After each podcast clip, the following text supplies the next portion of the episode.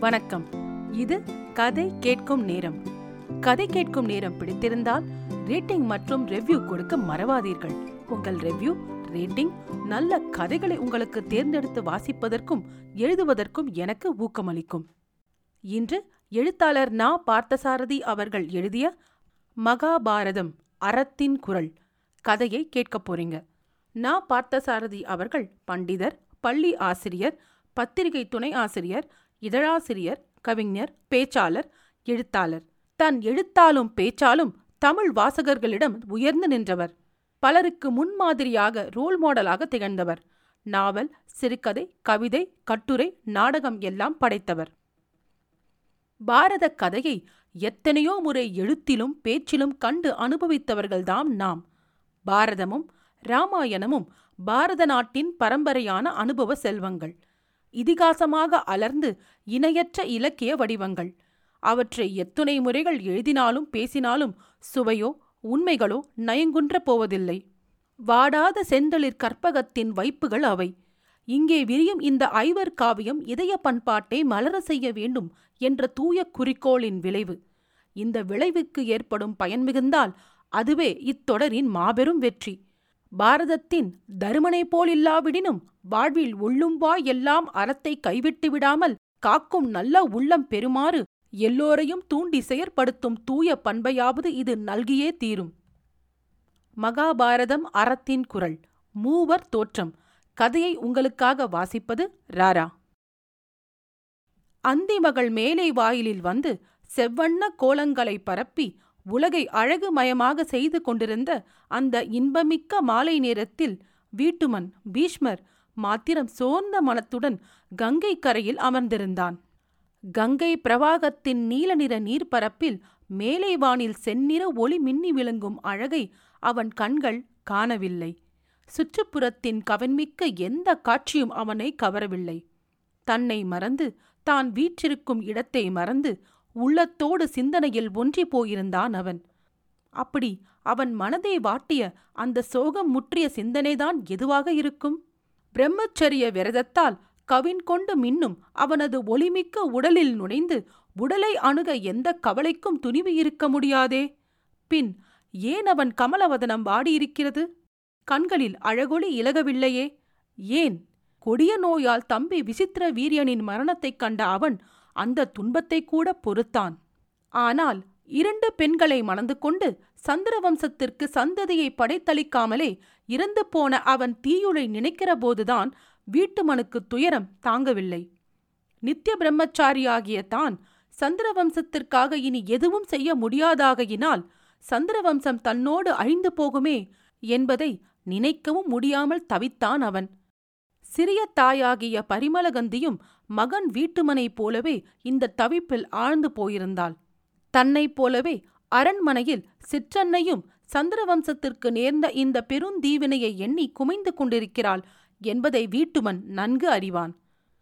இளமை அழகு மாறாத நிலையில் கணவனை இழந்து மங்களமின்றி கவழ்கின்ற தம்பியின் மனைவியர்களான அம்பிகை அம்பாலிகை இருவரையும் காண்கின்ற போதுகளில் எல்லாம் சந்திரவம்சம் குலக்கொழுந்தில்லாமல் ஏமாற்றப்பட்டு விட்டதே என்ற பயங்கர எண்ணந்தான் வீட்டுமனின் மனதில் உதிக்கும். வேதனையின் வடிவமே இந்த எண்ணந்தான் அன்று காலையில் சிற்றன்னை அவனிடம் கூறிய வேறொரு முடிவு இடியோசை கேட்ட நாகம் என திடுக்கிட செய்திருந்தது அவனை.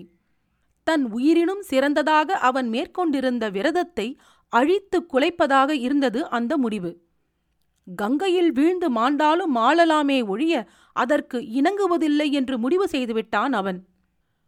குலத்தை தொடர செய்வதற்கு மக்கட்பேரில்லாத நிலையில் மாண்டவன் மனைவியை அவனுடைய சகோதரன் மீண்டும் மனைவியாக ஏற்றுக்கொண்டு வம்சத்தை வளர்க்கலாம். இதை வேதங்களும் நீதி நூல்களும் அங்கீகரிக்கின்றன. நீயும் இந்த முறைப்படி நடந்து கொண்டால்தான் சந்திரவம்சம் தழைக்க முடியும் அப்பா. என்று அவனுடைய சிற்றன்னையாகிய பரிமளகந்தி அவனை வேண்டிக் கொண்டாள்.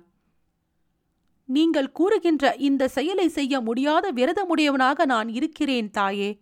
ஆகவே இதை மறுப்பதற்காக என்னை மன்னித்து விடுங்கள்.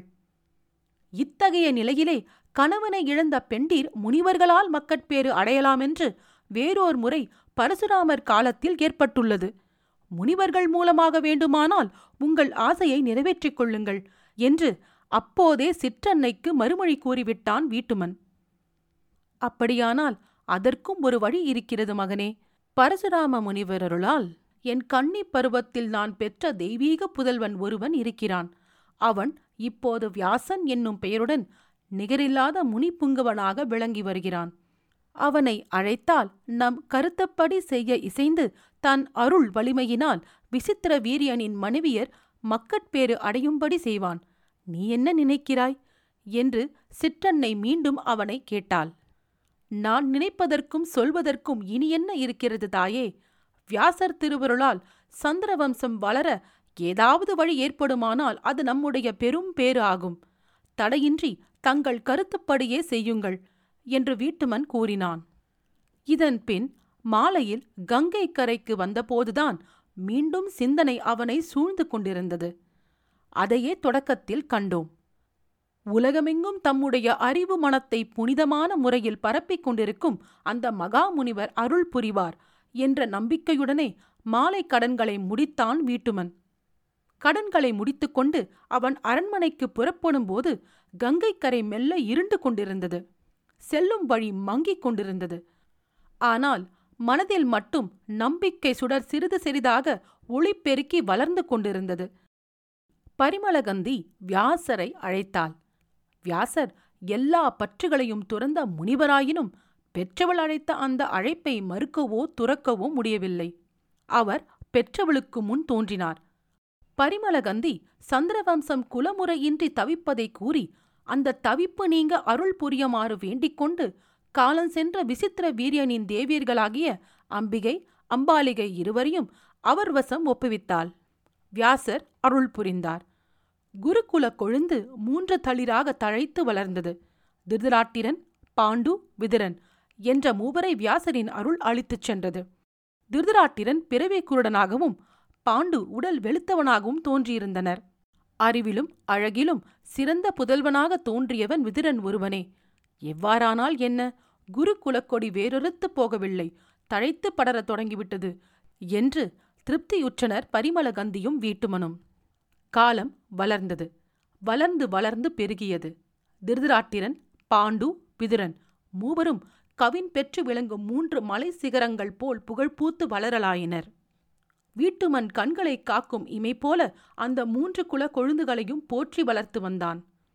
கல்வி கேள்வி படை பயிற்சிகளில் அவர்களை தேர்ச்சி பெற்று வலிமையடைய செய்வதற்காக தானே அவர்களுக்கு ஆசிரியனாக அமைந்தான்.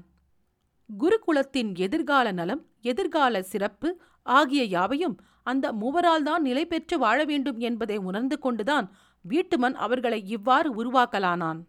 இந்த உணர்ச்சிதான் தளர்ச்சியை குறுக்கிடாமல் அவனுக்கு ஊக்கமளித்த உணர்ச்சி. தகுந்த பருவம் வந்ததும் மூத்தவனாகிய திருதிராட்டிரனுக்கு முடிசூடினான் வீட்டுமன். பாண்டுவை அவனுக்கு சேனாதிபதியாக நியமித்தான். கடைசி தம்பியாகிய விதுரனை அவனுடைய அறிவாற்றலுக்கேற்ற அமைச்சு தொழிலுக்குரியவனாக நியமித்தான். இவ்வளவும் செய்து முடித்த பின் திருதிராட்டிரனுக்கு திருமணத்தை விரைவில் முடித்துவிட்டால் நல்லதென்று தோன்றியது வீட்டுமனுக்கு. காந்தார நாட்டு மன்னன் மகள் காந்தாரியை அவனுக்கேற்ற மனைவியாக கருதி தூதுவர்களை மனம் பேசி வருமாறு அனுப்பினான். திருதிராட்டிரன் கண்ணில்லாதவன் என்ற உண்மை தெரிந்தவனாகையினால் காந்தாரவேந்தன் அவனுக்கு தன் மகளை கொடுப்பதற்கு தயங்கினான். தன் தயக்கத்தை அவன் தன் மகளிடமே கூறியபோது கலங்காதீர்கள் அப்பா விதி என்னை இந்த வழியில்தான் அழைக்கிறது போலும். குருடராக இருந்தால் இருக்கட்டும். நான் அவரையே மணந்து கொள்ள சித்தமாயிருக்கிறேன் என்று காந்தாரி மறுமொழி தந்தாள். மனத்திற்கு சம்மதம் என்று தூதுவர்களிடம் கூறி அனுப்பினான் காந்தார மன்னன் விரைவில் காந்தாரிக்கும் திருதராட்டிரனுக்கும் மனம் முடிந்தது. கணவனுக்கு இல்லாத கண்கள் எனக்கு மட்டும் எதற்கு? என்று கூறினவளாய் மனமான அன்றே தன் கண்களை திரையிட்டு இருக கட்டி மறைத்துக் கொண்டாள் காந்தாரி. அவளுடைய இந்த கற்பு திறத்தைக் கண்டு வியக்காதாரில்லை. அதியற்புதமான அழகும் நற்குணங்களும் படைத்த இந்த யுவதிக்கு இவ்வளவு இளம் பருவத்திலேயே தியாகமும் கற்புணர்ச்சியும் செறிந்த இந்த உள்ளம் எப்படி அமைந்தது என்று நாடு முழுவதும் அதிசயத்தது. சாதாரணமாக எவராலும் செய்ய முடியாத தியாகத்தை செய்து காட்டுகின்றவரிடம் ஒருவிதமான தெய்வீக கவர்ச்சி இயற்கையாகவே ஏற்படுகின்றது. காந்தாரியின் தியாகமும் அவளுக்கு இத்தகையதொரு கவர்ச்சியை அளித்திருந்தது. திருதராட்டிரனுக்கு திருமணம் முடிந்த சில நாட்களிலேயே பாண்டுவின் திருமணத்தை பற்றி சிந்தனை வீட்டுமனுக்கு ஏற்பட்டது. குந்திபோச மரபில் சூரன் என்னும் அரசனின் மகளாகிய பிரதை குந்தி என்பவளை பாண்டுவுக்கு மணமுடிக்கலாம் என்று கருதினான் அவன். அதற்கு முன்பாகவே பிரதையின் கன்னி பருவத்து வரலாறு ஒன்றை நாம் கண்டுவிடுவோம். கதை போக்கிற்கு அவசியமான வரலாறாகும் இது. மகாபாரதம் அறத்தின் குரல் மூவர் தோற்றம் கேட்டதற்கு நன்றி. கதை கேட்கும் நேரம் பிடித்திருந்தால் ரேட்டிங் மற்றும் ரெவ்யூ கொடுக்க மறவாதீர்கள். உங்கள் ரேட்டிங் ரெவ்யூ நல்ல கதைகளை உங்களுக்கு தேர்ந்தெடுத்து வாசிப்பதற்கும் எழுதுவதற்கும் எனக்கு ஊக்கமளிக்கும். உங்கள் நண்பர்களுக்கு கதை கேட்கும் நேரத்தை பகிருங்கள். கதை கேட்கும் நேரம் யூடியூப் மற்றும் ஃபேஸ்புக்கில் உங்கள் கமெண்ட்ஸை நீங்கள் கொடுக்கலாம். நன்றி ராரா.